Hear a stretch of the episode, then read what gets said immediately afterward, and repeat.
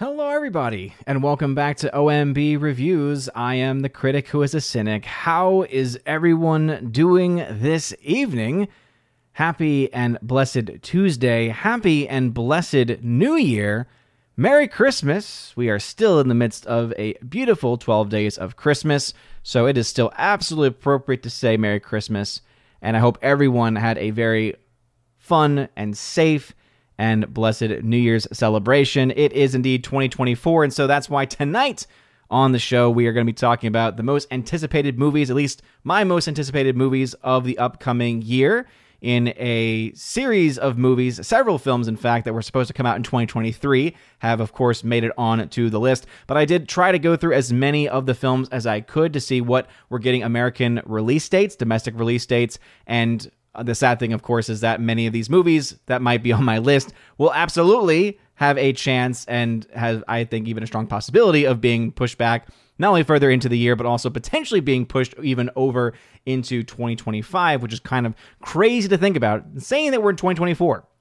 A lot of things happened last year. A lot more things I think are going to happen this year and the craziness has only just begun. So, again, thank y'all for sticking with me all of 2023. For anyone who has been here from the beginning, for those that are brand new, thank you as well. And welcome to the latest episode of the Welcome to Asgard podcast, episode 477, where tonight, again, most anticipated films we'll talk about. We'll also talk a little bit about why is the Aquaman box office bad? Why am I saying that the film is a flop?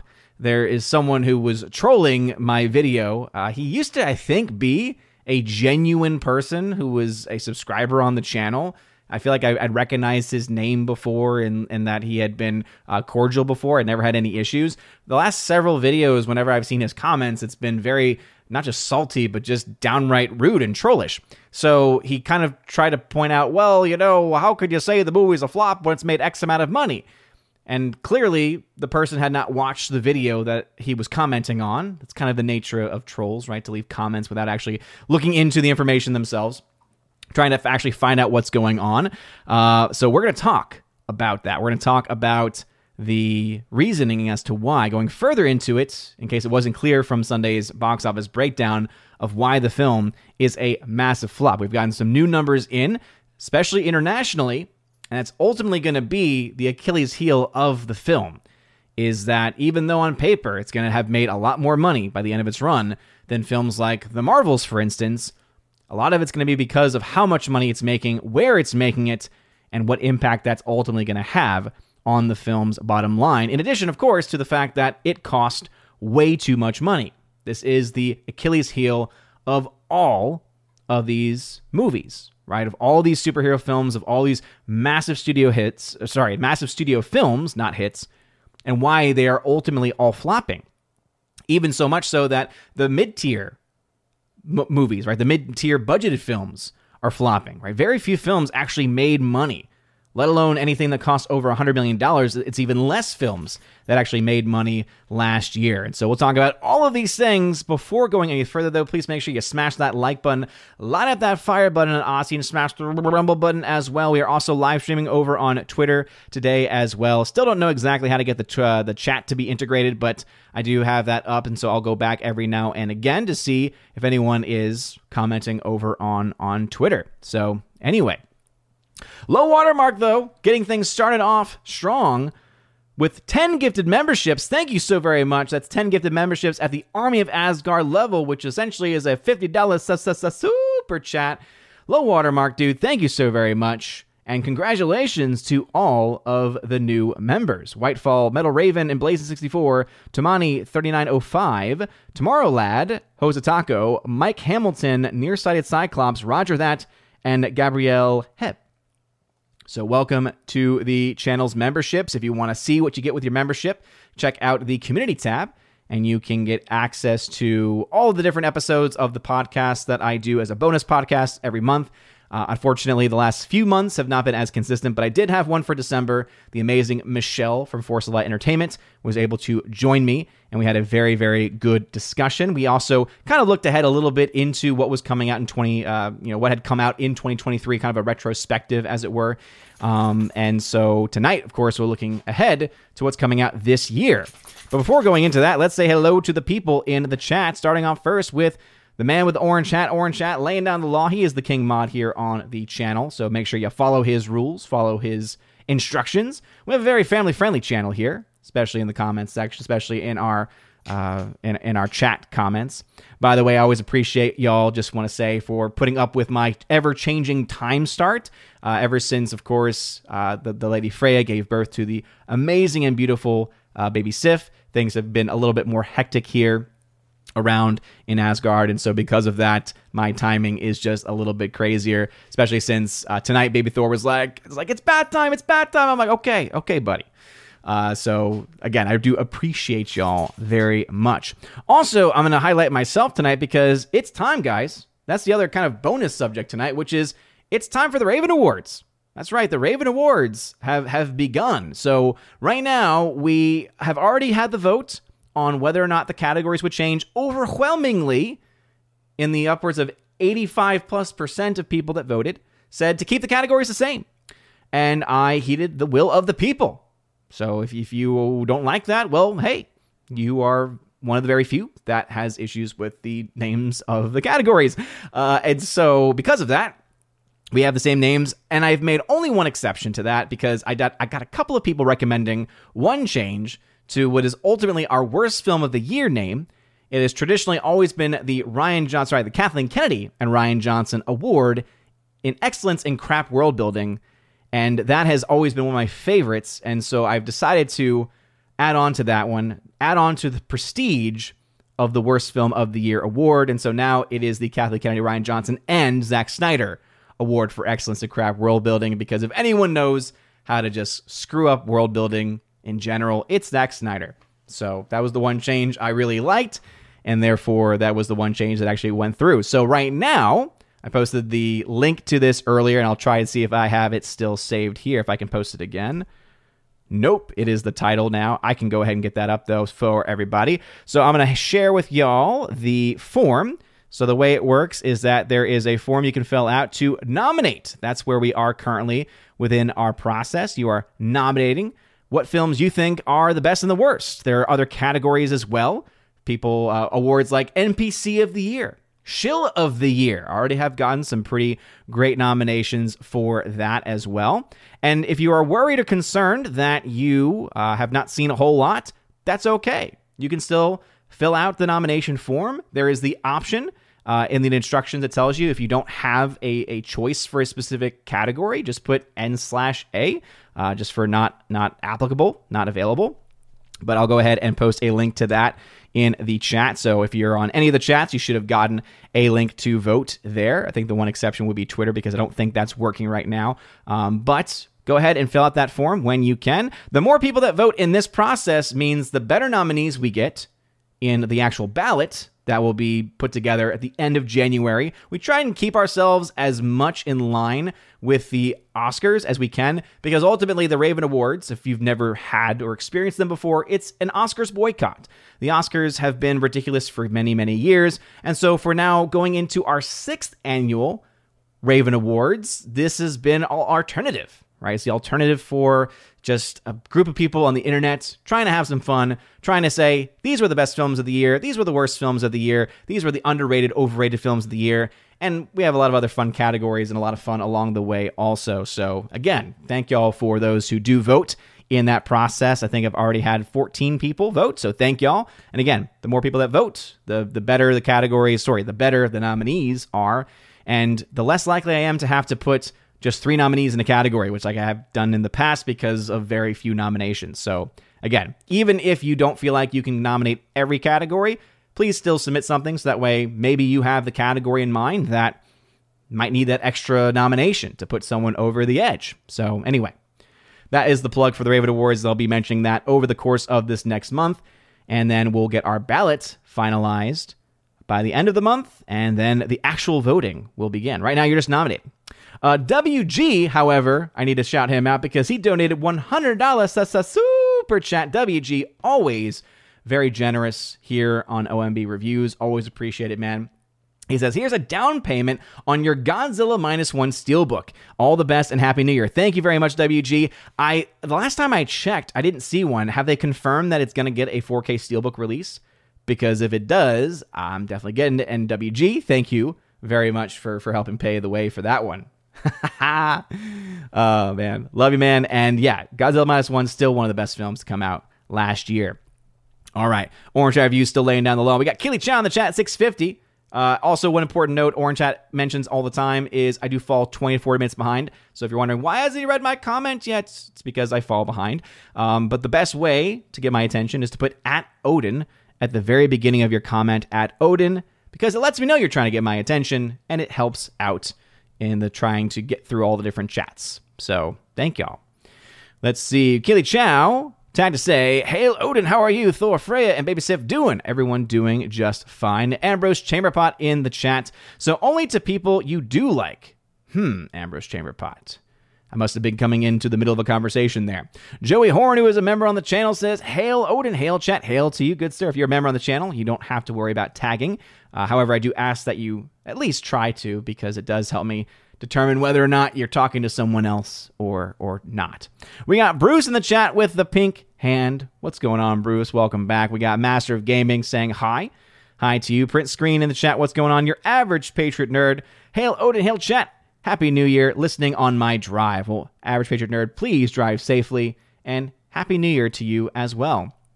Lady Tharp of Hastings. What's up, Lady Tharp? Welcome back. Forever Sci-Fi, who's a member, hail and Happy New Year. Happy New Year to you. We got Shorty Short, the Mother Major General of the channel. What's going on, Laura? Wayward Noodle is a member. Hail to the chat. Hail to you. Icthulu, glad to have you host. And Happy New Year's. Happy New Year's to you as well. Icthulu, and always happy to be here, especially when the schedule can work out the way that it does. Wayward Noodle, Happy New Year's to all. Happy New Year's to you as well. Thank you, thank you, thank you. Who else do we got in the chat tonight? We got Kimberly G in the chat saying, Happy New Year to everybody. A lot of Happy New Year's. Uh, Wayward Doodle says, How do I use Streamlabs or whatever again? That not YouTube payment option. Go to the uh, video description, and it should be one of the top links in that video description. And when you click on it, you just follow those instructions. I, I appreciate Wayward Noodle. Uh, we got Tina B, Empress of the Universe. What's going on, Tina B? By the way, if you notice me like trying to do this uh, every so often, it's because I actually just mounted my camera onto the wall today. Uh, something I've been wanting to do for forever because I used to have it just on my computer screen. So anytime the desk would move, like literally the, the camera would shake too. But now my desk is shaking, but you can't tell because the camera's now mounted. Um, but uh, anyway, that's the reason why I'm, I'm doing that if you're wondering. But Tina Empress of the Universe says, I can't stay, but Happy New Year. Uh, I'm most anticipating the continual death uh, throes of Hollywood and upcoming fandom events. Woohoo! I think you mean Fathom events. Uh, screw everything else. Happy New Year again. Bye for now. I, I understand, Tina. I understand, but there's definitely some things I think that we have to look forward to. Father Christopher Miller, hail to you, Father. Says here, quick hi. We have Altar Society potluck tonight and school kick off Thursday. Yeah, we go back on Thursday as well. We got uh, meetings tomorrow. Happy New Year to you as well, Laura. We got Steven in the chat getting things started right off the bat with a question at 716 saying, Happy New Year and Merry Christmas. How was your New Year's? How did you spend the countdown, buddy? Um, pretty much sleeping. I, I have not not really done the whole stay up and, and do celebrate New Year's in, in quite a while. Uh, especially when you get a little bit older, you have kids, it's and they're younger. It's really not something that you have as much energy for. So I feel like I have definitely skipped out of that the last few years. Um, I still got, I still was up pretty late. Um, and anyone who, again, same same thing. If you're, you're a parent, especially of youngins, you know, sometimes the only free time you get is right at night before you actually go to bed. Uh, and so that's typically when I'm looking at social media and and other things like that. So sometimes I'm actually up to 11:30 ish or so. So I think I was, I think I got up about to 11:30, but I was not staying up on purpose. It was it was not for that reason. So it, it, was just more by happenstance that I got close enough to actually watch the clock change. But yeah, by the time it actually happened, I was asleep, happily so, because I was tired. Cthulhu says, "Are there anticipated movies besides Dune 2?" For me, I think there are. Uh, I think that obviously that is one that uh, on most people's radars. I think universally we could say most people, especially in our space, probably are looking forward to Dune 2 That does not mean everybody is, but. Steven, uh, do you plan on releasing your top worst movies of 2023 this month? I do, Steven, and I think I've mentioned this on previous streams. The reason why I delay mine is because there's films I have not seen specifically for the best of or potentially best of that I would like to see before making my list. I'm that kind of person where I'd rather cover most of my bases so that my list is more definitive because sometimes when you have people, and I, again, I like the people that typically do, like Jeremy Jahns is very consistent about getting his out right around Christmas time. Is that um, oftentimes when they eventually do see films that they missed out on, they end up giving it, you know, great scores and potentially, you know, changes their list a little bit. And so for me, I'd rather, if I'm going to do a list, have it be more definitive. And so I, I tend to wait until we're, you know, mostly through you know halfway towards the end of January. Uh, and hopefully by then, any of the films, like for instance, a lot of people have given attention to films like American Fiction, which I have not had a chance to see because it's not playing anywhere. Um, really, it's it's very limited its released, and my my time is very limited, so not a very good combination of things. Um, I'm trying to think of other films that have been on my list. People have talked a little bit about uh, Maestro, have been on some people's top list as well. So that's another film I have interest in. Uh, Past Lives was another one that uh, a lot of people really liked too.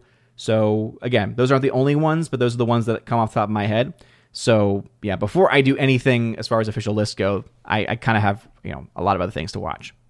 Uh, Laura says, "LOL, I saw that. Watch the video, dude. Yeah, seriously, it's like, bro, if you're gonna come in and troll like that, at least have your information be accurate. And if it's not accurate, it's just gonna give me more firepower to to to blow your argument apart.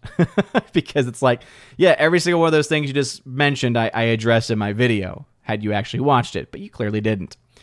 Uh, first off low watermark. Thank you again for gifting those 10 gifted memberships. Appreciate it Forever Sci-Fi as a member says, I thought we'd be okay for 2024, but then I read we'll possibly get two visible comets this year. The giant meteor of 2024 bumper sticker might prove true. Dang. Yeah. I mean, I think there's enough things going on in our world and especially in our own country if you if you live in the states that could indicate things uh, could get a little bit crazy if it ain't gonna be a giant meteor civil war is not too far off let's see. Steven how did you like the rock segment at raw last night? You did look out of he uh, he looked out of breath. Did you think he looked out of breath after the people's elbow? Oh he was gassed. Oh he was absolutely gassed. So he was clearly not in any ring shape. So I think it's weird that he's calling out Roman Reigns. It's like you're not in ring shape, and and two, I don't want you in that program. I, I love The Rock. I think that he's he's one of the greatest wrestler, wrestlers of all time, and I really wish he did not go full Hollywood and you know has has now just been coming back very you know over and over again because he's a good athlete. He's obviously an athlete, but that does not mean that you're in ring shape. And when he did barely anything and was gassed by the end of it, yeah, um, I don't think him going against Roman Reigns is going to be a good idea, especially when I'd much rather Roman finally lose the title to someone like you know Cody Rhodes, who deserves the title. Let's see. Low Watermark said, "Is anyone not green?" Low Watermark trying to get anyone and everyone a membership. Let's see. Laura at 720 says, You know, I didn't remember Ric Flair being that obnoxious, but hey, I was like five. He was probably very entertaining for a child. Yeah, seriously. And that's so funny because that's the really the only criticism I have of the Iron Claw is the representation of Ric Flair. And it's not because it's not accurate as far as like general character. It's just that as an impersonation, it's just not good. His voice isn't right. His mannerisms aren't quite right either. I mean, that obnoxiousness is definitely true to to what it was. That that's kind of what made uh, Flair who he was. Right. That was kind of his shtick. Um, and so that was the one issue I had was the actor they got to play Ric Flair because it just it did not come across in the right way. But everything else about it was phenomenal, and it wasn't bad enough to take me out of the movie completely. Um, and that's as coming from someone who is a wrestling fan. It might be for other people though. Let's see, Keely Chow say in my Scott Steiner voice, the numbers don't lie, and it spells disaster for Aquaman and the Lost Kingdom, and the 13% chance that 50% of the time you will lose. Uh, again, shout out to WG for that massive hundy thank you again for that hundred dollar super chat, man, and uh, appreciate it. Definitely hope to one have a release of Godzilla minus one on 4K Steelbook, and that I can get my hands on one. Forever Sci Fi, it seems you can probably count on one hand the major releases this year that won't have two or above as a part of the name. Yeah, there are a lot of films this year for sure. Uh, again, 2024 that are going to be, if not a sequel, then a, a remake or reboot. And I, I would be remiss if if I was not honest with y'all that most of the movies on my list, a large portion of the movies on my list, are basically those are going to be remakes, reboots, or sequels. Uh, so, which I think also gives you an idea of where we are. Now, the great thing about any year is that there's going to be some really great independent films that get released. You know, that's one thing. Shout out to Chris Gore and Film Threat that they do very well is they give a lot of attention to these smaller films that most people either won't hear about or or won't you know won't won't talk about won't won't get any attention. And I'm glad that they're able to use their platform to do that. And I try to do that when I when I can when it's a movie I really like. That's why I, I was very very much pro people going to see Godzilla minus one. Still am if you can. It's leaving theaters but um, if it's still playing near you and you haven't seen it please go see it. It's phenomenal.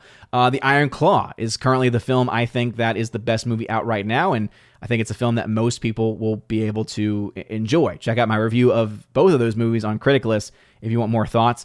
And the other reason why I'm even mentioning Criticalist is because the one thing it does well is not only does it give you a space to have free speech to share your thoughts about movies, it also, of course, allows for TV and other things too. But with the movie section, especially in your reviews, you can specify what the language is like. Is it political? And if so, which way does it lean? You can also specify language, uh, sexuality, nudity.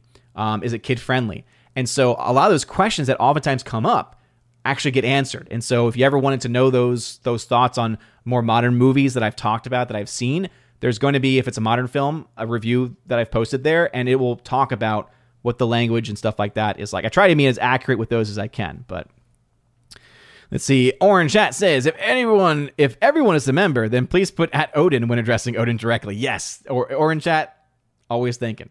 That's why he's king. Master of the TDS, what is going on? Master of Gaming says, Did you see my top 10 most anticipated movies of 2024 on Criticalist? Um, do you go by Master of Gaming on Criticalist? Uh, because I, I typically am not on there searching other people's list, usually, um, especially when I'm working on my own. uh, Rob D, what's up? Uh, Jeremy Zakowski What's up, brother? Says I heard one of your New Year re- I heard one of your New Year resolutions of this year was to eat more pineapple on pizza. Well, that was a lie. I don't know who told you that, but that's a dirty lie. And whoever said that is excommunicado. Just just just saying. Icthulu says it's not too late to nominate for John Wick 4 Shill of the Year. Oh, for for Odin to be Shill of the Year for John 4. Vote now, vote often. I mean, look, I'm obviously a fan of that film. I think it is so much better than than what a lot of people in our space, especially, say about it, who are who are much more critical about it. Um, yeah. Hey, you know what? I'm fair game. If Jeremy can get nominated last year and win, then you know what? Who's to say I can't get nominated too? I would much rather be nominated though. If I'm going to be nominated for Shill of the Year, I'd rather be nominated for shilling for films like Godzilla minus one and The Iron Claw. I feel like I've pushed those films a lot more than I ever did John 4.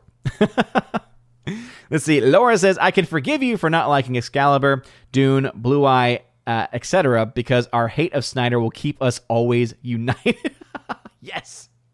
Our hatred of all things Zack Snyder. It's really not, again, even that, because there are definitely things about his filmmaking that I do think are good. I think that there are some good ideas. For me, I think Snyder would work best as a producer, someone who's who's behind the scenes, who's who's trying to you know, and uh, more specifically, a creative producer. So not not you know not not someone dealing with the money side of it because I think he overspends obviously on stuff, but more of a creative mind. I think if he's the one that's kind of behind a universe uh, kind of like a series runner, right? If you look at a television series, you have the, the person who's who's running the show, right? The series head, but then you have individual writers and individual directors. Sometimes the again the the series showrunner will will you know take part in that too. But I think some of the best ones are the ones that are able to kind of keep all these things together, but also be able to delegate to other more talented people in the directing department, in the writing department, of which Zack Snyder has just never really been very good at. Let's see. Uh, Steven tagged to say, on a serious note, do you think the Epstein list that has the actors, directors will affect box office once released? Again, I do still think it's one, if it's released, I know that there is a lot of evidence to suggest that it will, but I am also just a very logical person. And if enough, if, if what is ev- everything that's being indicated about this list is true and that it's going to implicate many rich, powerful people, can't say I'm not going to have my doubts about you know what's going to happen after the fact. So I don't think it's going to be a guaranteed thing if that if that were to happen. See, Great Wuda, what's going on? Welcome. Thanks for tagging.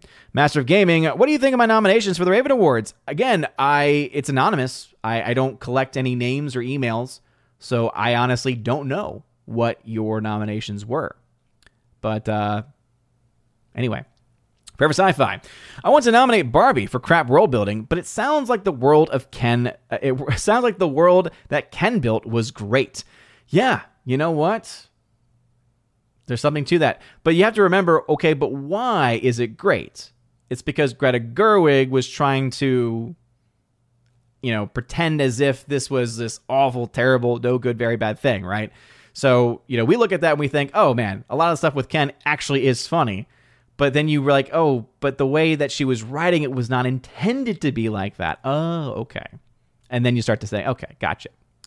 I am uh, I'm JMS. What's going on? Welcome back. I feel like it's been a while since I've seen you in the chat. Let's see. Orange Art Views says, My most anticipated are Kingdom of the Planet of the Apes, GXK. I like the Monsterverse despite the flaws. I hate you for it. Uh, Ghostbusters 4, and that is it. That's a very limited list, Orange Chat. I think there's a lot of other things on the year's docket that maybe you haven't considered. Maybe I'll change your mind. Maybe I won't. We'll obviously find out. We'll obviously find out. Uh, by the way, Wayward Noodle, thank you very much for the $5 donations via Streamlabs. YouTube ain't getting none of that. Says Blade is now coming out in 2025. Is there any news about this? Talent quit, writer quit, director quit. I love the first two and would love to see if they could do it justice. Um, don't you mean the first three? Or do you are you are you of the mindset that Blade Trinity does not actually exist? I'd be interested to hear your thoughts on that wayward noodle. But thank you very much again for donating via Streamlabs. And uh, yeah, I I don't know. I honestly would be amazed if that show ever came out. Or no, it was a show and then it's a movie. I don't know.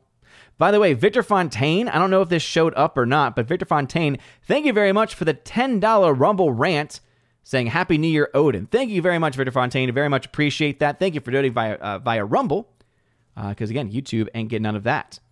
I'm, I'm wondering if these chats are not working properly or not. Snow Golem, I, I just saw your chat show up over there. I don't know if it's showing up in in here for some reason. I hate when things stop working. Drives me crazy. Drives me crazy, I tell you. Drives me crazy.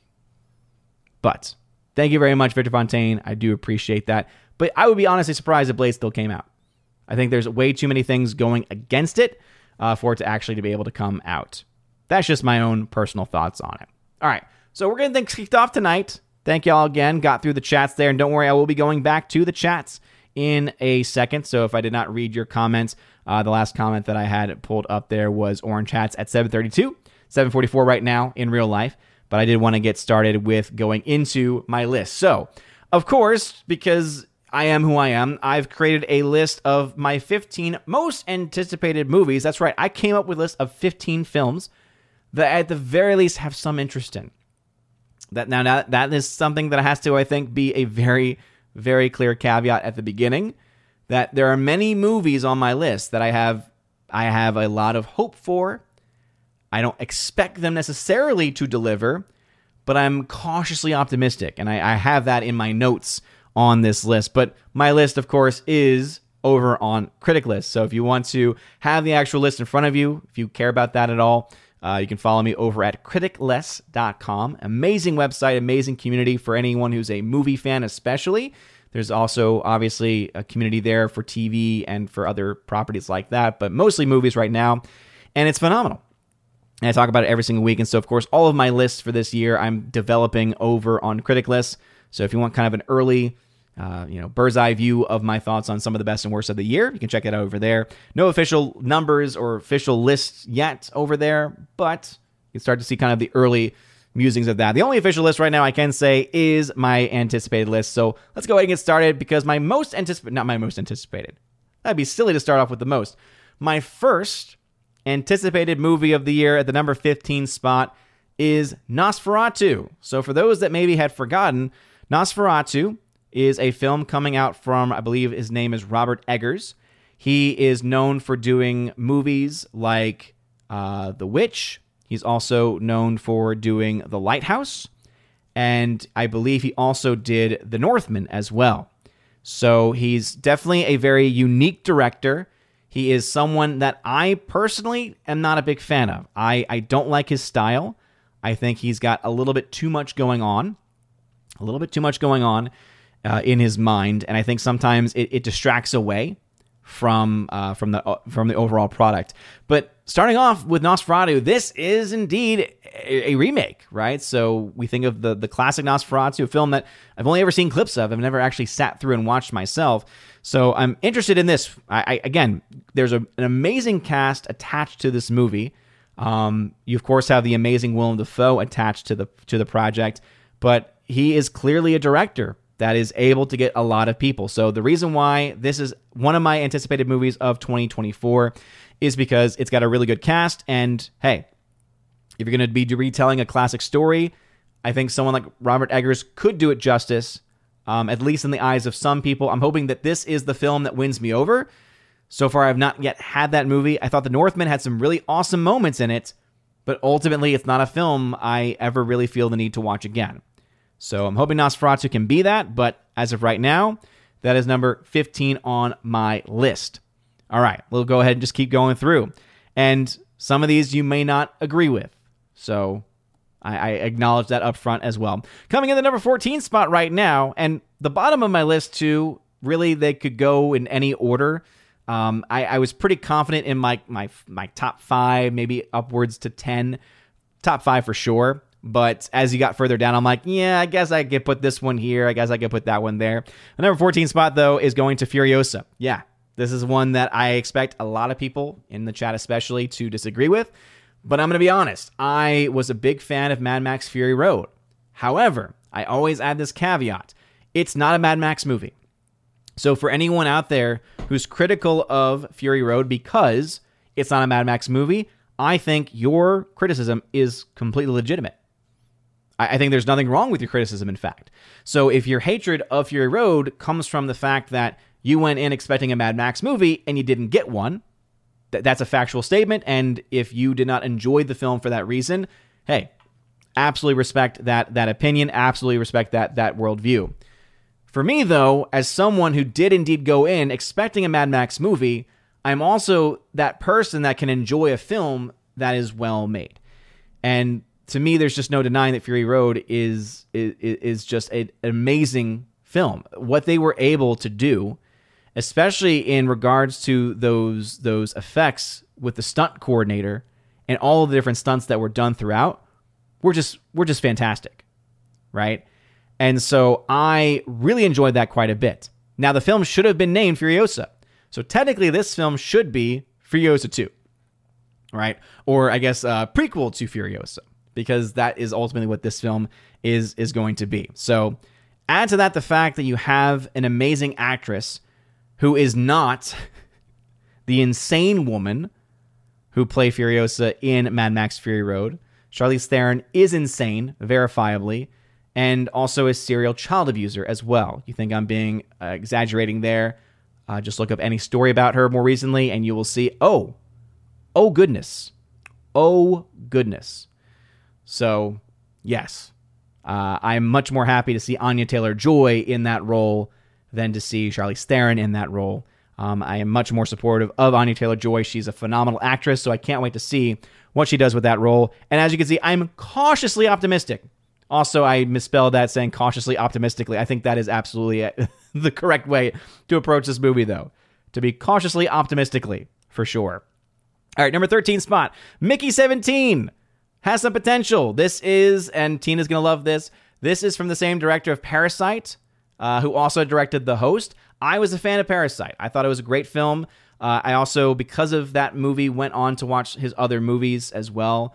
Um, oh, what is is is is it is it Boon Jun or, or Bon Jun Ho or something like that? I think is is the director's name. I'm probably just completely butchered that, but same director of Parasite and The Host, and both I thought were just great films. He's also done some other ones like Okja, which was okay, and then Snowpiercer, which was one that there were a lot of parts of it I liked, but there were other parts of it that were kind of just a little bit too much for me. But you add to that the fact that you have Robert Pattinson in the film and a great cast. Um, I think it has potential. So Mickey 17, as soon as I saw that list of actors and the fact that this is, of course, that same director, um, I'm definitely interested. So again, basing that off of previous work, if he's able to to match what he did in the previous movies that have been successful, Mickey 17 could be uh, one of those sleeper films that ends up being one of my favorites of the year. We'll have to wait and see. Number 12 spot goes to A Quiet Place Day One. So, unfortunately, this is not being written or directed by John Krasinski, though, of course, it's it's based off of the same characters that he developed for The Quiet Place.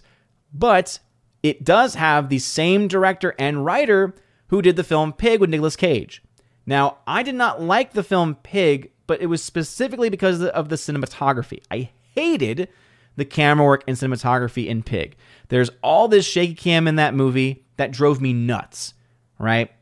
It honestly felt like they had gotten some random student in high school who was working on becoming a cinematographer and then cast them to, to be their director of photography. That's that's what the camera work felt like as far as that shaky cam was concerned. Um, that being said, everything else about Pig was actually really, really cool. I, I really liked the the different dynamics and I thought that the director especially got a great performance out of Nicolas Cage. So the fact that he is a writer and a director on this film, you do have also a very talented cast to boot, and it is a prequel to A Quiet Place, which is a universe I actually really thoroughly enjoy. And again, you're starting to see a theme here. Okay, another prequel is on my list. But it's a universe and world that I actually enjoy quite a bit. I liked A Quiet Place Part 1, I liked A Quiet Place Part 2. And because this is going to be a different writer and director within this same universe, again, the story still being based off of the work of John Krasinski, hey, I think there's a lot of potential there. Same director as Pig has potential, as I wrote down in my notes. The number 11 spot goes to Joker 2, or Joker Folie Deux. I probably mispronounced that terribly. Look, first Joker film was great. First Joker film was fantastic. It's got the same director, same writer as the first one, and I am very cautiously optimistic. Right, Joker Two should be at the top of this list. Right, if if if we had just found out today that they were making Joker Two and that it was coming out this year, and that's all we knew about it, most people would have it at the top of their list. But people don't have it on their list at all, or don't have it at the top of their list because it was announced early on it was going to be a musical. And it just does not really make a lot of sense. When you think about the first film, and you think about what they're going to try to do with it, it makes me worried. And so I'm, again, cautiously optimistic. Think that there's that potential there. If it's as good as the first one, great. However, it could also be a complete, utter trash fire as well. But still, one of my anticipated movies of the year for sure because the first Joker was fantastic. Beetlejuice 2 coming at the number 10 spot. All right. Really want this to be good. I really, really do. All right. You, you have Michael Keaton coming back to play Beetlejuice. You also have rumors. I don't think it's been confirmed yet, but there were rumors that Jenna Ortega would be coming back to play the uh, the daughter of Lydia. I thought that that could, of course, be a very cool dynamic. Winona Ryder is coming back to play the role of Lydia. So a lot of cool callbacks here. It is a sequel, and I think it's going to be a sequel that probably does not live up to the hype. Probably does not live up to what it should be. It's a film that should have happened many, many years ago. But I do love me some Michael Keaton. Seeing what Michael Keaton did, even though The Flash was a garbage movie, Brian at the Popcast, I love you, brother, but no, The Flash was garbage. Uh, Beetlejuice to Michael Keaton. Keaton brought it in Batman, right? Keaton brought it as Batman in The Flash. And he was the only, only thing that was worth watching at any moment in that film. And so if he gives the same kind of effort into bringing back that that role of Beetlejuice, it could be good. I want it to be good. Do I think it is? I don't. I think it's going to be a trash fire. Um, but hey, Michael Keaton, I'm interested. The next movie is the number nine spot, and that is a film that's called If.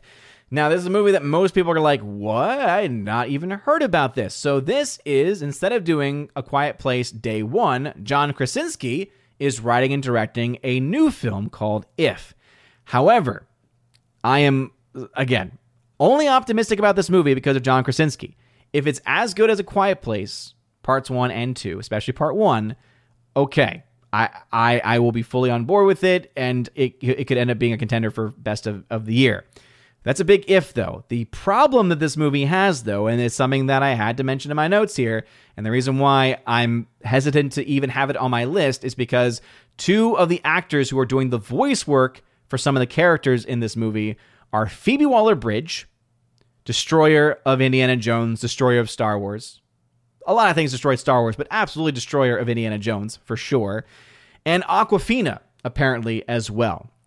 So, uh, if you remember the voice work Awkwafina did in The Little Mermaid, you'll know why I am not really wanting to go see a movie that has her doing voice work. And I'll just I'll just leave it at that. You can just let your own mind go and try to remember that song. Don't try to remember that song because it was awful. And Phoebe Waller-Bridge, right, is is just trash is garbage. But John Krasinski, you can see probably why like I had this internal struggle. I'm like, look, this film could be phenomenal. This film could be fantastic.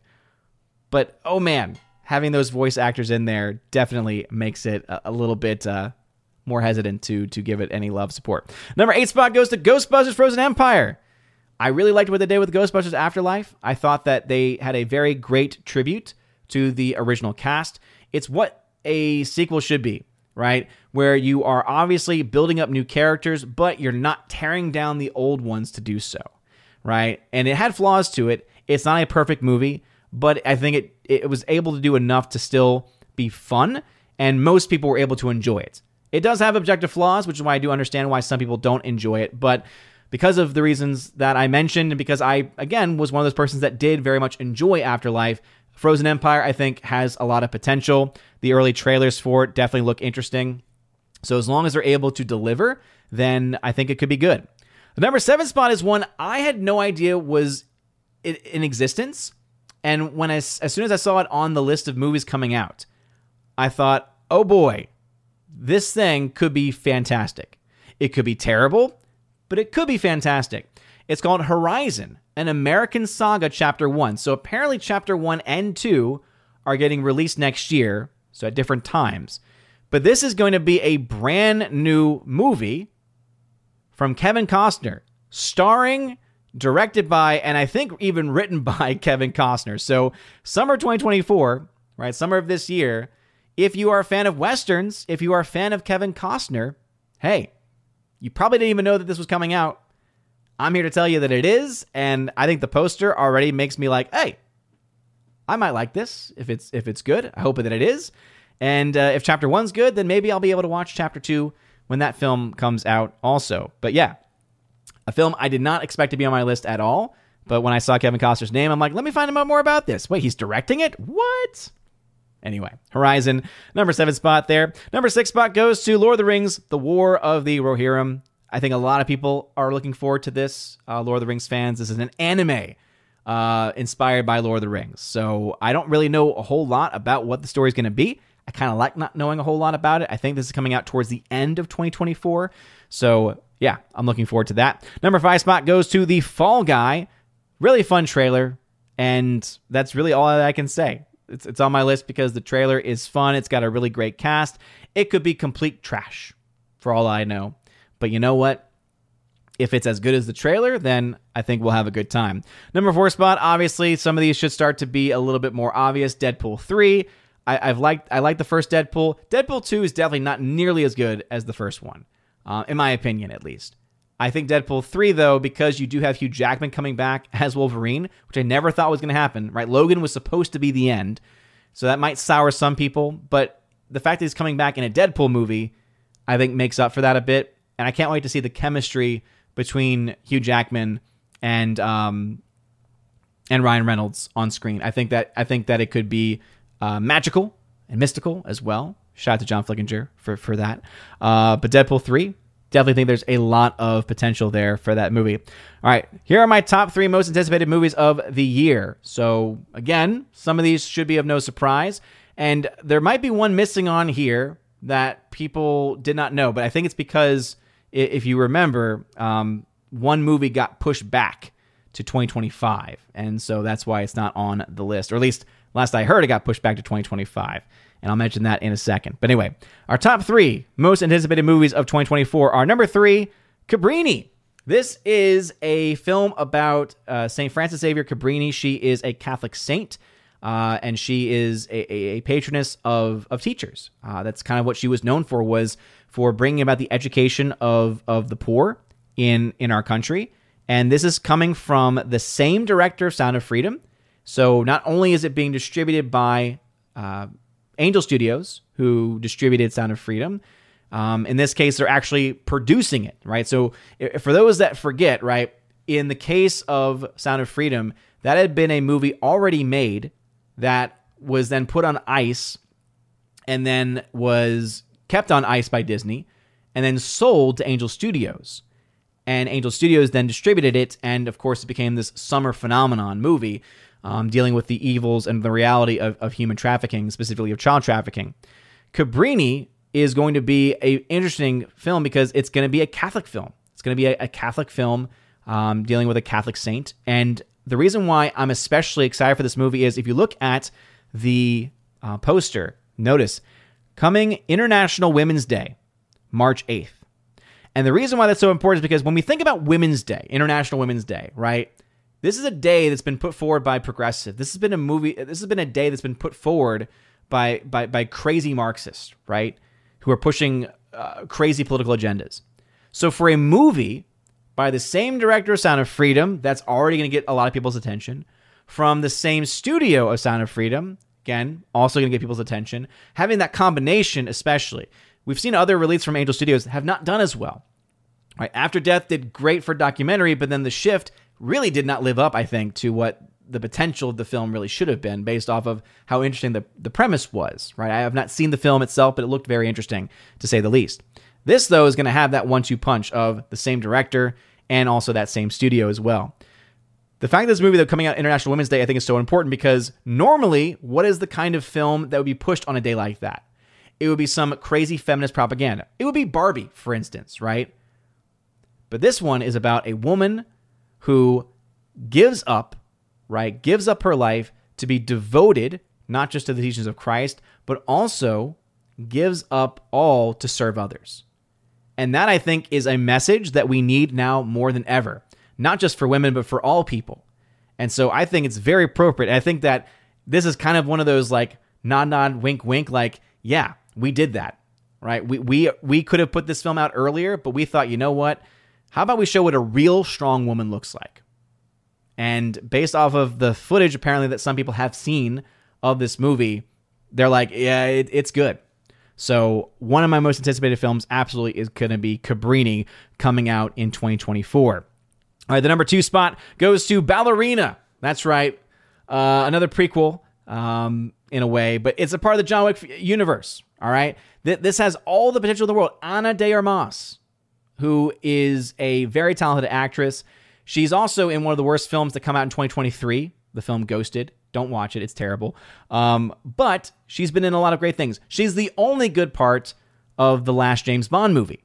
She really honestly should have been the female lead because she had more energy and more charisma than everyone else on screen in, in the few moments that she was actually in the film. So having her be a, a female um, hitman, I think could be really interesting. And this is going to be looking at her story from the perspective of that family, the same family that John Wick is a part of. So Anjelica Huston is coming back, right, as that matriarch of uh, of the family that John Wick is a part of, right? She's the one in John Wick chapter three. Is it three or is it two? Where she's like, you know, I did your ticket, right? Anjelica Huston phenomenal actress. So you have him, her coming back. I think Ian McShane is listed as coming back. You have Charon coming back as well, um, or at least I think he was initially coming back. I, I don't know exactly um, how they're going to handle that. Still, again, rest in peace uh, to him. Um, but uh, it'd be really cool if they had some some kind of you know homage to him in that. I think that could be really cool. Um, but I know that uh, there, you know, Ian McShane's there. I think also even Keanu Reeves is expected to make an appearance in some capacity as well. So hey, I love John Wick. I love John Wick universe. Ballerina to me, if it's able to live up to that same expectation, it does have a different writer and director. And that is, I think, the only thing right now, right, has all the potential if it's done right. And the creators, right, having the writer and director be on that same page. Again, it depends. I saw The Continental, right? The Continental was this mini series that came out that was rooted in the John Wick universe. So different people versus the, you know, Chad Stahelski who did the John Wick films. And it was great. So clearly, other people can take the characters and take the world from John Wick and do a lot with it. So I think Ballerina has a lot of potential here to be a great film. It's also a film I would not be surprised that if it got pushed back to 2025. Maybe even the course of me talking about these movies, some of these films have already been pushed back. All right, but Ballerina, my number two film of the year as far as being most anticipated, and my final film, my most anticipated movie of 2024 should therefore now become as no surprise to anyone, and that is Dune Part 2. All right, I like Dune Part 1. It felt incomplete. They ended it in a weird spot. But the trailers that we've seen for Dune Part 2, it's been delayed, delayed, delayed. Everything about this film, though, looks phenomenal. And all of y'all know, I am a huge fan of Denis Villeneuve. I think he's a phenomenal director. There's not yet a movie he's made that I have not liked. There's movies that I've not liked as much, but there's not any movie he's made that I have said I hate this movie. He's a very talented and creative and and just brilliant mind behind the camera. He's able to to bring about these these beautiful worlds. He doesn't over direct, meaning he does not make a thousand movies every you know two years. He is very selective with his projects, and I, I appreciate. He's one of the few working directors today that I really respect a lot, and I can't wait to see what he's able to do with this movie. And if it's anything like the first one and is able to not just build upon but but expand it as well, all right, count me in. Count me in. So can't wait for this one. I think this one is earlier in the year. I don't think this one is it summer or is it earlier than that? I thought it was earlier. I thought it was like March or something, but I could be wrong. But anyway, those are my top movies of 2024 as far as my most anticipated list. What are some of y'all's? I'm sure many of y'all have been giving y'all's comments as I went through that. Let's go ahead and dive into said comments and uh, move things along. So, Lady Tharp of Hastings at 732 said, I'm looking forward to Dune. Hey, I'm right there with you. Kevin Wang said, Which studios made the most in 2023? Uh, not really going into that right now. So, as far as actual net profits are concerned, I can tell you right now the biggest loser is Disney. I believe the biggest winner is going to be something like, you know, uh, let me just say the the two best performing studios, as far as the big studios are concerned, are, are Universal and Sony. And the worst performing studios are Disney by far, and then Warner Brothers. However, there's also some other studios that did very, very poorly. We'll, we'll talk about that another time. There's the comment from Odyssey. Glad to see that is working. Hail Odin from Snowgolm. Awesome. Raxus, what's going on, brother? Forever Sci Fi. If you want to troll Odin tonight, then put the Taylor Swift movie in as best low budget movie of the year. How dare you, Forever Sci-Fi? You know what? If you if you if you push more people to nominate things, though, I would appreciate it. Oh, yeah, Hardwick in the chat. What's going on? I finally got to see Godzilla minus one. It's great, the best since 1954. However, I despise the neck thing at the end. It would be perfect if that and the ocean shot afterward were cut. I very much disagree very much disagree because the neck thing adds that level of drama. And it's something that a lot of people missed. A lot of people did not did not catch it.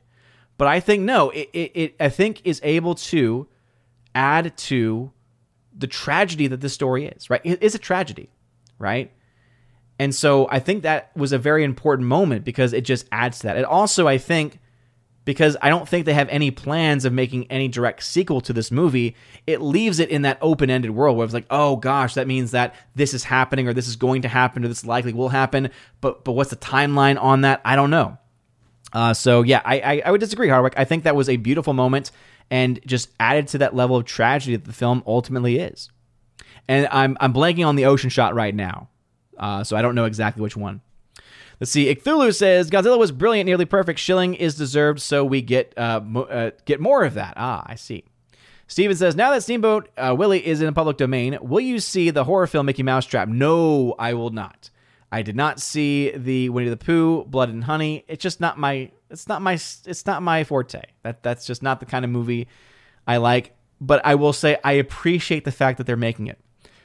The fact that the trailer got dropped today, or the news for it got dropped either yesterday or today, is is just great.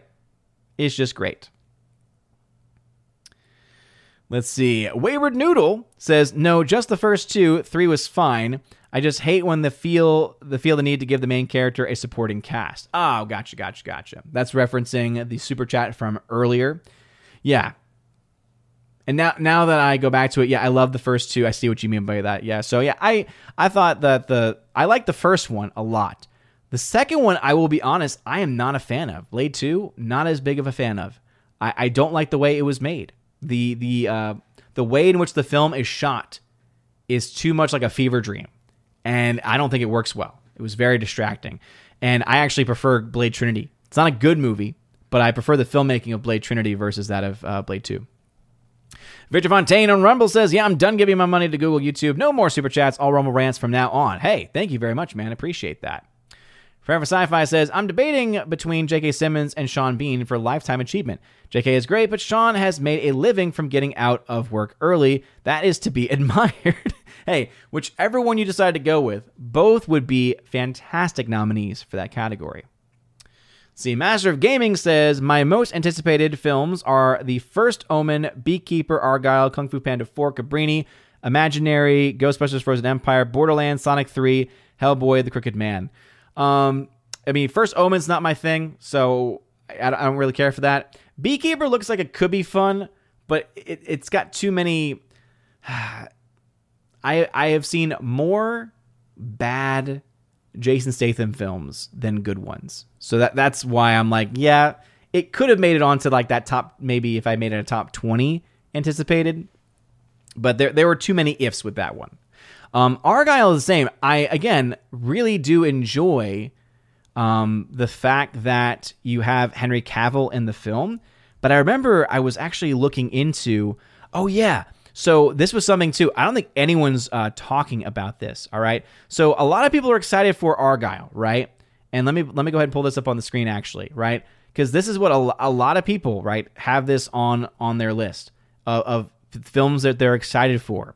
But I will tell you right now, the reason why anyone who has any interest in this film should be very concerned is look who the writer of this movie is. Right? Matthew Vaughn, okay, director of some great films. The writer is what Jason Fuchs is, I guess how you pronounce his last name. But you know what he's written? Ice Age, Continental Drift, Pan from 2015, Wonder Woman 2017. So uh, not not not a very strong writer. Not not a very strong writer. A lot, lot of things to I think uh, be be concerned about, right? So again, he did Ice Age Continental Drift, he did Pan Wonder Woman, I Still See You, and now Argylle. So let's just say I've got some concerns about about that. Got some concerns about that. Harvey says Patrick H. Williams made a uh, Willems made a fascinating video that provides a lot of insight into Dwayne Johnson's career and why he has made the choices that he has. I had no idea about a lot of it. Um, well, the thing with any of those lists is that you can only really gauge so much and guess so much because, let's just be honest, a lot of it is probably motivated by money, even if they say otherwise. You know, like the kinds of decisions that are being made, the way that they're being made, I, I don't see how it can really be much of anything else, to be perfectly honest. Let's see. Ambrose Chamberbot says, any Snyderverse on the list? Heck no. Why in the world would that ever be the case? Ambrose, I assume there's dialogue in the version of Nosferatu. Yes, I don't think they're going to do a. Uh, I don't think, and I doubt that they're going to be doing that. Uh, anything like that. Orange says Nosferatu added to my anticipated movies. As I said, there, there's actually a lot more movies coming out. All right, I, I typically go to the 2024, whatever the year is, in film list on a places like Wikipedia and go to the American releases. And then I typically look at uh, two things, uh, three things, obviously. You look at the title mostly, but then I look at who the director is and then who's acting in it. Because sometimes there's names on there where I'm like, oh. Because when I was going down that list, that's when I found the the film that is being uh, is is being made by. Oh my goodness! Now I'm blanking out. By the way, uh, Grimmy Greg was hanging out over on Twitter earlier, willing to give Kevin Costner a chance in a Western film. We haven't had a great deal of those in a long while. Hey, well, you know what? That was the name I was looking for. So, Kevin Costner. I, I saw him listed as director, and I'm like, wait, Kevin Costner's directing a movie? And that's when I looked further into it. I'm like, oh, this could actually be good. Shorty Short says everyone should watch Shadow of the Vampire, a kind of mockumentary of the making of the classic Nosferatu. I think I think I've heard you mention that before. Did you mention that, or did someone else mention it on one of the chosen streams? Viking Beach Bum, Mission Impossible 6 was my movie of the year. Yeah, same here. Uh, oh, are you talking about for your favorite movie of the year? Wait a minute. Is that the number that we're on right now? Mission Impossible Dead Reckoning Part 1? Or that you were excited for? Wait a minute. No, it, it would have been Mission Impossible 7. Because Mission Impossible 8 was supposed to come out this year, and then it did. I can see why they get a little confusing after a while. But yes, um, I will say Mission Impossible Dead Reckoning Part 1 is one of my favorite films of the year. It's definitely going to be on my list somewhere. Not as high as I think some people might think it to be. And I one of my most anticipated this year was going to be Mission Impossible, but it got delayed. Let's see. Lower say stars John Malkovich and Willem Dafoe. Oh, are you talking about uh, Nosferatu? I think. Yeah. Forever Sci-Fi, who is a member, says Furiosa, a Max May saga. Yeah, again, I totally get why people would not be interested in in that for sure. See, Snow Golem over on Odysee says, "Wait, you've been you've never seen the original version? Tisk tisk. I've got it in my black and white movie monster tattoo sock on my left leg. Looking to finish the upper half of the leg sleeve someday. Cool. Yeah, I mean, it's it's a film I know I, I need to see at some point. Hardwick says, I'm still disappointed that Robert Eggers didn't cast Willem Dafoe as Count Orlok in Nosferatu. It would essentially have been him reprising his uh, Shadow of the Vampire role. Yeah, but maybe that's the reason why. You know, because sometimes, you know, directors will have certain people in mind for certain parts, but there's other times where actors have a say. Like one of my favorite stories, and, and regards one of my favorite actors of all time, Heath Ledger. I know some people think that's a weird choice for favorite actor of all time, but let's just say I've seen pretty much everything he's been in, and it's some of the best acting that I've really ever seen. Like just the amount of work he puts into to his roles. There's a there's a phenomenal movie. It's a hard watch. I would never recommend it because it's a very difficult watch called Candy. And he plays essentially someone who is a drug addict. And it's about him and a woman who are in love, but they're in love with drugs too. And it it just deals with the all the different problems that can arise from that kind of and there's one scene I will just say has uh, let's just say there's a baby and it is probably one of the toughest scenes I've ever had to watch. And a lot of it was because of what Heath Ledger brought to the performance of that moment. But I, I mentioned that to say he when he took on the role in the Brothers Grimm I think was initially being considered for the the role of like the heartthrob brother.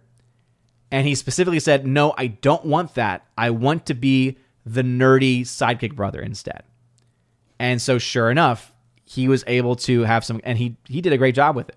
Film is I think hit and miss here and there, but his performance in that film was great and he showed his range, I think, by being like, I don't want to be typecasted. I want to act against type because that's actually going to be a challenge. And he did a great job. Uh, Bruce, who's a member, says, I like the movies Anya Taylor Joy has been in um, and, and, love her. Yeah, I know. She's been great in pretty much everything that she's done.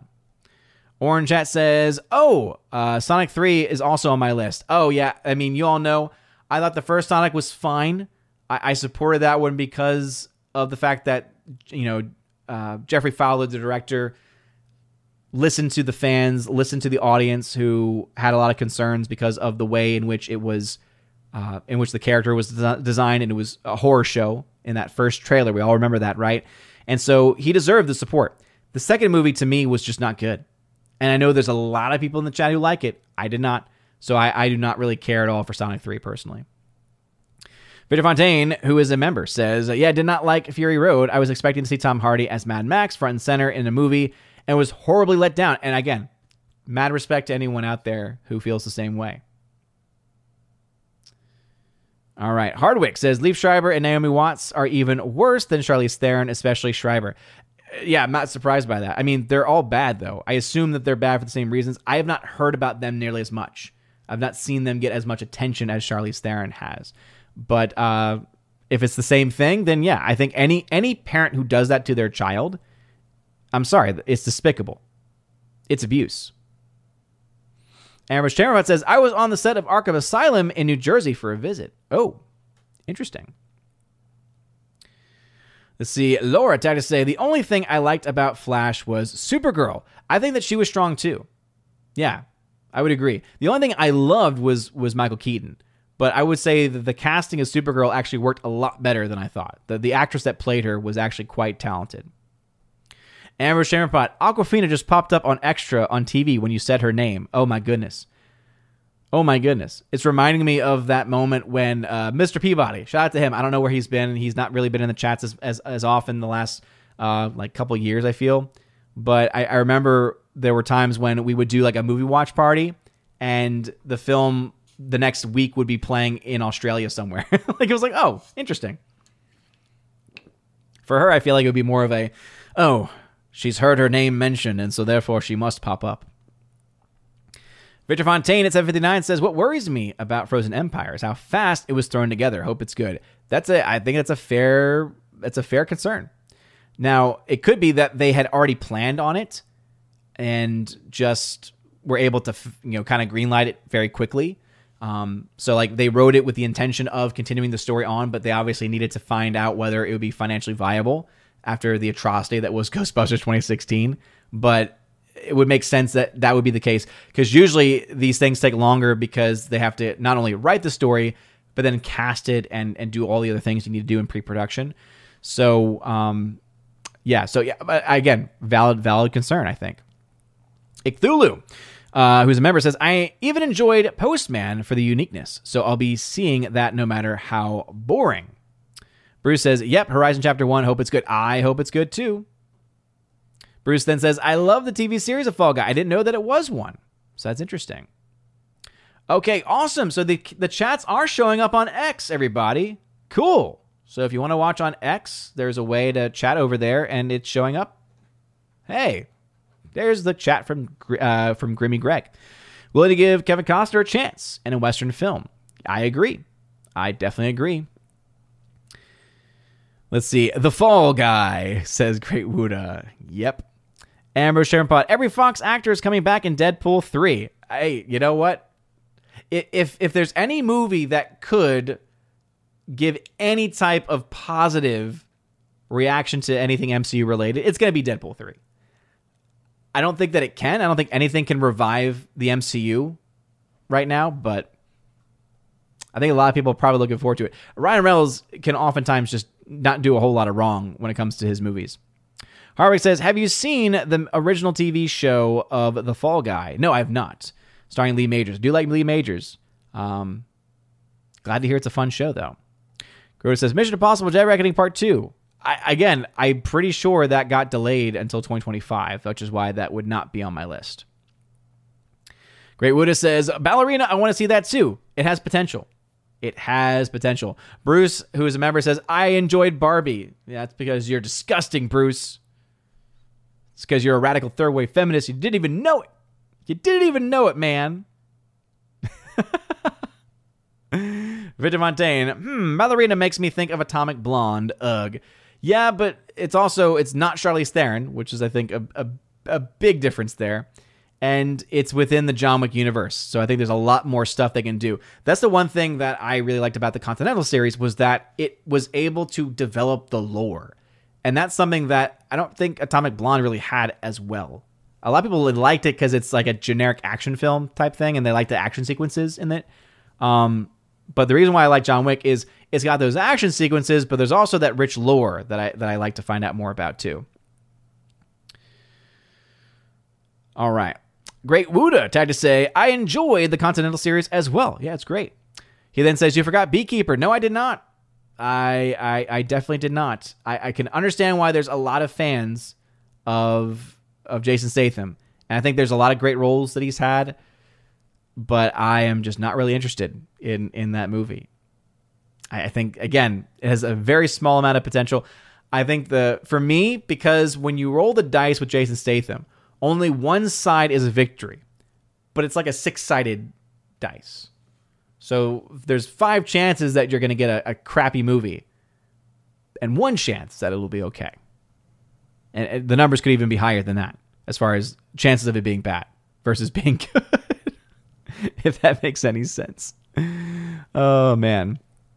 Lady Tharp confirms Dune is in March. That's what I thought. So don't have to wait nearly as long for that one. Ambrose says, I tried all the Dunes and just don't care. Yeah, I mean, I don't like the original. I am not a fan of, of, of that director. Y'all know that at this point. And I thought Dune Part One was was was good, but obviously have have some questions and have some concerns as always. Soul has that to say. Now hear me out. Steamboat Willie versus Godzilla. okay, I'd watch that. I would watch that. I'd hear you out on that one. Bruce, Blood and Honey was so bad it's good movie. Interesting. Cthulhu, shouldn't A24 be the biggest winner in 2023? They got the respect they deserve now. You would think that, but then you have to remember that their, you know, their box office compared to budget for several movies was very good, but they did not get all of not all of their movies were were hits. And with A24 especially, here's the issue with A24. And the reason why I did not do a list on them, so that's actually a good segue to the last uh, comment uh, that we'll make before ending, you know, going back into the chat, of course, is talking about the the box office for the uh, Aquaman and why why it's a massive flop. Is that A24 does not report their budgets for a lot of their films.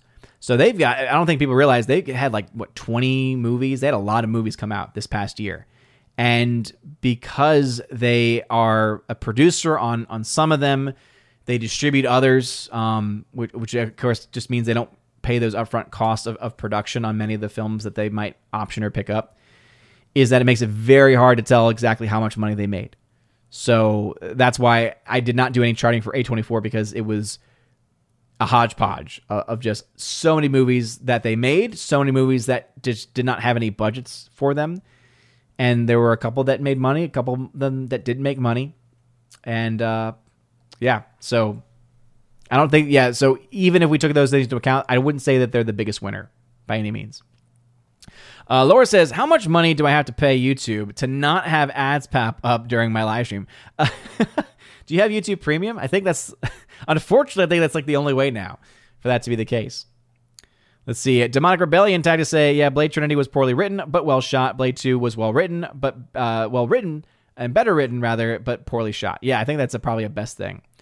Harvey says the fact that the next thing adds to the tragedy is exactly why I didn't like it. The characters went through so much already that was uh, that any more is overkill. You would think that, but it's so subtle. That's the reason why I think it, again, it's not meant to be a helpful movie. It's meant to be a tragedy. So it's appropriate to it. It's appropriate to the genre of movie that it is. And, and it actually kind of adds to the fact that it's not a, you know, it's not the kind of ending that you would expect, right? the way that they're presenting it, you're thinking, oh, it's gonna be that happy-go-lucky ending, and it's like actually it's not. It's it's it's it's real life, dude. Like that's the other thing. It's Godzilla, but it's such a grounded movie within the universe that it establishes. And I think that's such an important thing to have in in film. Is that no, everything's not just going to magically work out. Right? There, there's pain and suffering in this life and I think it's important to sometimes have that as a reminder. Uh, Jeremy Zakowski, no, I, I did not forget that one. Screw the Monsterverse. Those movies suck. And if you're excited for that movie, okay, great for you. Not this guy. Godzilla minus one, that's a Godzilla movie. Monsterverse stuff, garbage. Uh, Laura says Argylle looks stupid. Yeah, you know, I, I just don't have a lot of interest in it. Heartbreak Rage, fingers crossed on Dune 2, Deadpool 3, Ballerina. Also looking forward to Argylle and Lord of the Rings, War of the Rohirrim. Agree with all those except for Argylle. Hardwick, I've said uh, ever since the first trailer for Argylle, it looks like it could be uh, pulling a bait and switch in several different ways. Based off of the person writing it, it wouldn't surprise me if that was the case. Wayward Noodle, when Hollywood says it's not about the money, it's 100% about the money. Absolutely agree, Wayward Noodle. Absolutely agree. For sure. All right, let's head now into talking about the box office before we uh, finish up with the chat tonight um, during the last uh, 10 minutes or so that we got. So, as I mentioned earlier in the stream, someone decided to come in and troll. Someone who I think used to be a member of the community, but now is just trolling for some reason saying, well, how can you say Aquaman is a flop? Right? It's only been out for a couple weeks. It made $270 million in the first 10 plus days of its release. Isn't that good? Well, again, if the movie's budget was only $100 million or less, maybe. But that's not the case with this movie. So let's let's talk about it. So for anyone who may have missed it, I think I've talked about this a little bit on the box office breakdown but it is important for us to kind of just recognize the numbers and why they matter, right? So here's the thing Aquaman Lost Kingdom, right? It costs over $200 million production budget. Based off of typical standards, most movies, you have to add another roughly uh, 1.5 times, right? The, the end number you typically get for total spend, meaning production budget and marketing, is the budget times 1.5. Because on a $200 million movie, usually the spend is $100 million on, on the actual marketing. We've obviously seen the case with many Disney movies and Warner Brothers that they spend well over that amount on marketing, especially because many of them have been in desperation of trying to get as many people to see their films and it just hasn't paid off for them at all. But still, you're talking about a rough, you know, total spend on that movie of, you know, of Aquaman of over $300 million when you add in just production budget and marketing. So probably somewhere between three and four hundred million dollars would be a, a, good estimate of how much the studio spent on that movie.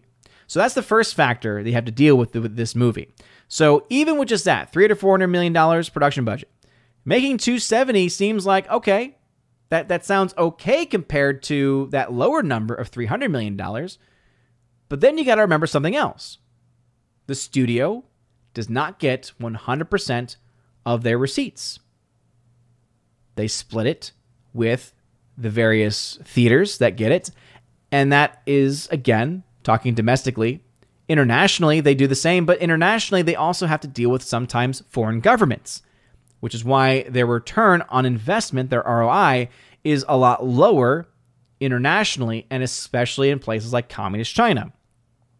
And so when you take those things into account, the total box office is right now indeed around $270 million worldwide for Aquaman 2.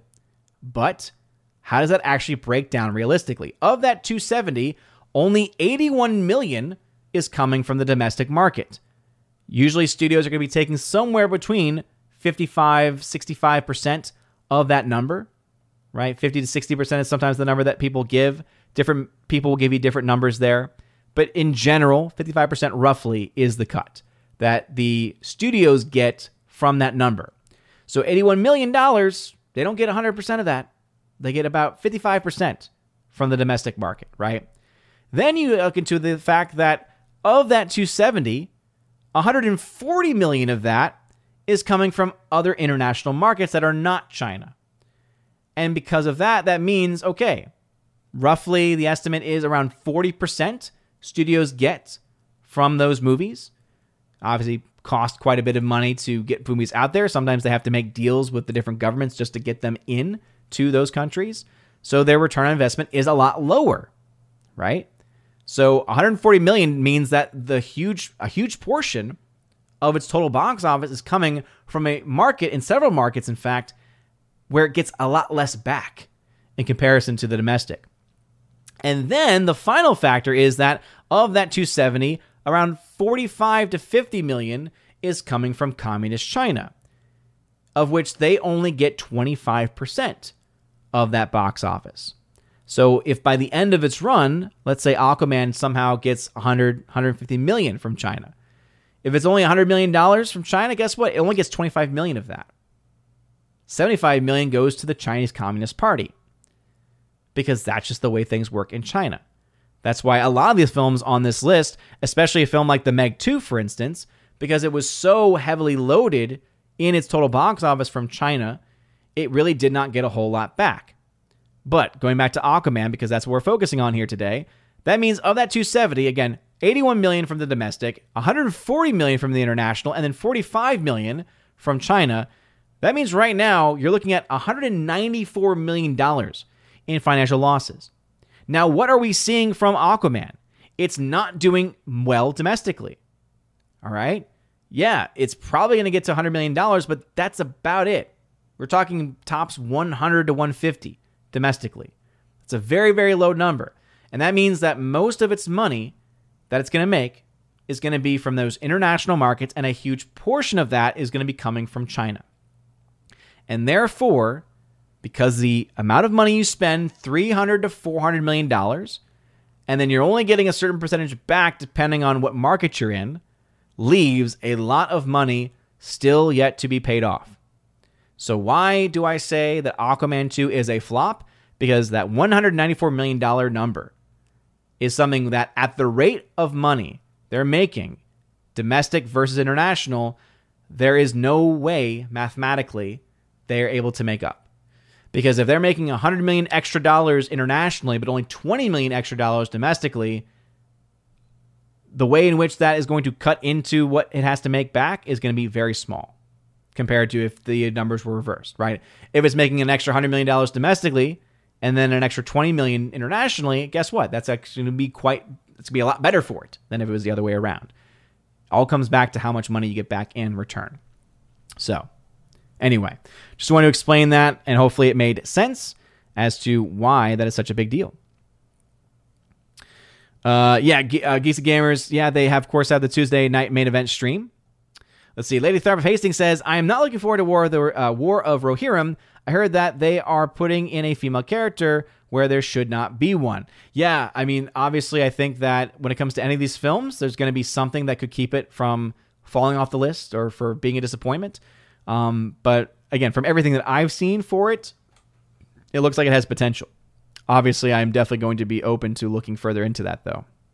Hardwick says the Patrick H. Willems video focused on how Dwayne Johnson suffered several blows to his ego that have informed his choices ever since. Yeah, I mean, probably because of the fact that his early career was was skyrocketing, and it really shouldn't have. Um, and so you look at some of the early choices he made in the movies that he was in. But here's the thing: like I look and I look at what he's done, and I'm sorry, dude. Like he's he is motivated by money. Grimmy Greg on X says, Candy is a harsh movie to watch, but a gripping story indeed. Heath Ledger was definitely our generation's great star. Pity we lost him so abruptly. I agree. Additionally, wanting to, wanting to act against type was Bryan Cranston's drive to do Breaking Bad. Yeah, that's right. Yes. Master Gaming, which movie would you rather watch on December 20th, 2024, if you had to choose Mufasa, The Lion King, or Sonic 3? Oh, Sonic 3, easily. Absolutely. I, I don't want to see anything from Disney. Laura says, if we say Awkwafina two more times, oops, one more time, she appears singing the squawk song on loop forever. Walk, we don't walk, walk. Abomination on Odysee. The real question is, does the X chat show up when you at somebody? I don't know. Not enough people have been. I've only. That's the first time someone's ever commented on X before. So let's see. Print screen. Who do you prefer, Ryan Reynolds or Tom Cruise? Very different actors. So not a fair question. If you if you ask the question, would I rather watch right now a Ryan Reynolds movie or a Tom Cruise movie? I'd probably feel more in the mood for a Ryan Reynolds movie. Laura says The Fall Guy has one of the greatest theme songs sung by the actor. Nice. Victor Fontaine, totally agree that John Wick lore is what raises it above the standard action film. Agree. Heartbreak Rage. Beekeeper strikes me as the kind of movie I would have gone to see during the desperate days of 2021 when I saw a lot of Liam Neeson movies. Oh, dang. Oh, dang. All right. We are wrapping things up here tonight, everybody. Carl Jacobs, what's going on? Abomination on Odysee says Aquaman just needed to push more climate change messaging. That would have saved it. yeah, isn't it amazing that the country that it's doing the best in at this point is also the, the biggest polluter or one of the biggest polluters in the world? uh, I marked safe from watching Waterman's too. oh man, let's see. All right, let's see. Vitamate says, nice. O's box office tracking spreadsheet has evolved to factor in lower cuts from the international box office revenue. Uh, not complete charts. No, no, no. These are the individual charts for the studios. So that's why, as of right now, uh, Warner Brothers is around $450 million in financial losses for last year, with 331 million of that coming from uh, the Flash, and that's also that's assuming a 100% take on the profits of Barbie, of which we know they don't get. They get about a 50-50 split with Mattel on those profits, I believe. Uh, Tina says, I got caught up uh, see, watching Queen sing a Bohemian Rhapsody. You can start now. Uh, we're actually wrapping things up now, Tina, but thank you for being here. Uh, Ryan Reynolds, all the way. Again, I, I definitely understand that. Abomination says, "Well, a Tom Cruise movie could be Tropic Thunder, which is a hard choice to make." Yeah, that that's that is true. Keely Chow, Laura, if you say Henry Cavill three times, Anna will show. uh, let's see. Gary Banjo said with Worthington, "What's up, brother? I've been waiting for you, man." Says Ravens are a go. Yes, they are. So if you have not voted yet in this year's uh, Raven Awards nominations, so these are you putting forth your nominations for the best and worst of the year 2023. I just posted the link once again uh, to the various chats, so hopefully they have popped up for everybody. Um, and if if not, you can find it posted on the different social platforms. So anyway, tonight I talked about my most anticipated films of 2024. Um, just to recap the top three, Dune Part Two is my most anticipated. Uh, Ballerina, which is a John Wick spinoff, is my number two, and my number three is Cabrini, same director of Sound of Freedom, same studio of Angel Studios, and coming out on International Women's Day. And I think it's just again so phenomenal that they're putting out a film about a woman religious on International Women's Day. Instead of you talking about, you know, crazy feminist propaganda, instead, what is it? It is talking about a woman who is literally giving up everything for God, giving up everything to help the poor, because that is what real strength is, not whatever Barbie has to say about it. So, anyway, with all that being said, thank you all very much for watching tonight. This has been a fun show. Um, my voice is definitely getting tired though, so I definitely need some ice cream at this point. By the way, Laura, thank you for being a member for six months at the Army of Asgard level and for redeeming that membership chat earlier about the Fall Guy having the great theme song. So definitely we'll have to check that out. But anyway, you guys are awesome. Tina says Odin and Culture Casino are the inky ones cited for Ballerina. What? I don't even know what you're trying to say there. I don't even know what the intention of that comment was. But seriously, it's been an amazing, it was amazing, rather, it was an amazing 2023 here on OMB Reviews. I cannot wait to see what happens in 2024. The Ravens are a go, so please make sure to participate in that. Be on the lookout for, um, I'll have probably a cutout of the show tonight uh, on on the channel tomorrow of just my most anticipated films because I know some people were looking forward to that and don't want to sit through an entire live stream for that, so I understand. Um, but also, uh, as the month goes on, I'll try and get my worst films of the year list. That probably will come out sooner rather than later because I don't try to go out of my way to see films that may be worse than other films that I've seen. I don't like seeing bad movies if I can avoid them. Um, but uh, but yeah, I um, definitely have that on my radar. Also, of course, my most uh, my my best films of 2023 list should also be out towards the end of the month once I have more time to watch the various films that I've still not has still not yet seen. So, with all of that being said, please make sure you smash that like button, light up that fire button, Aussie smash the bubble button as well. You guys are all amazing and beautiful people. Hope you all have a wonderful rest of your night. Shoutouts for January will be out uh, hopefully in the next couple of days. I love you guys. Have a good one. And as always, God bless.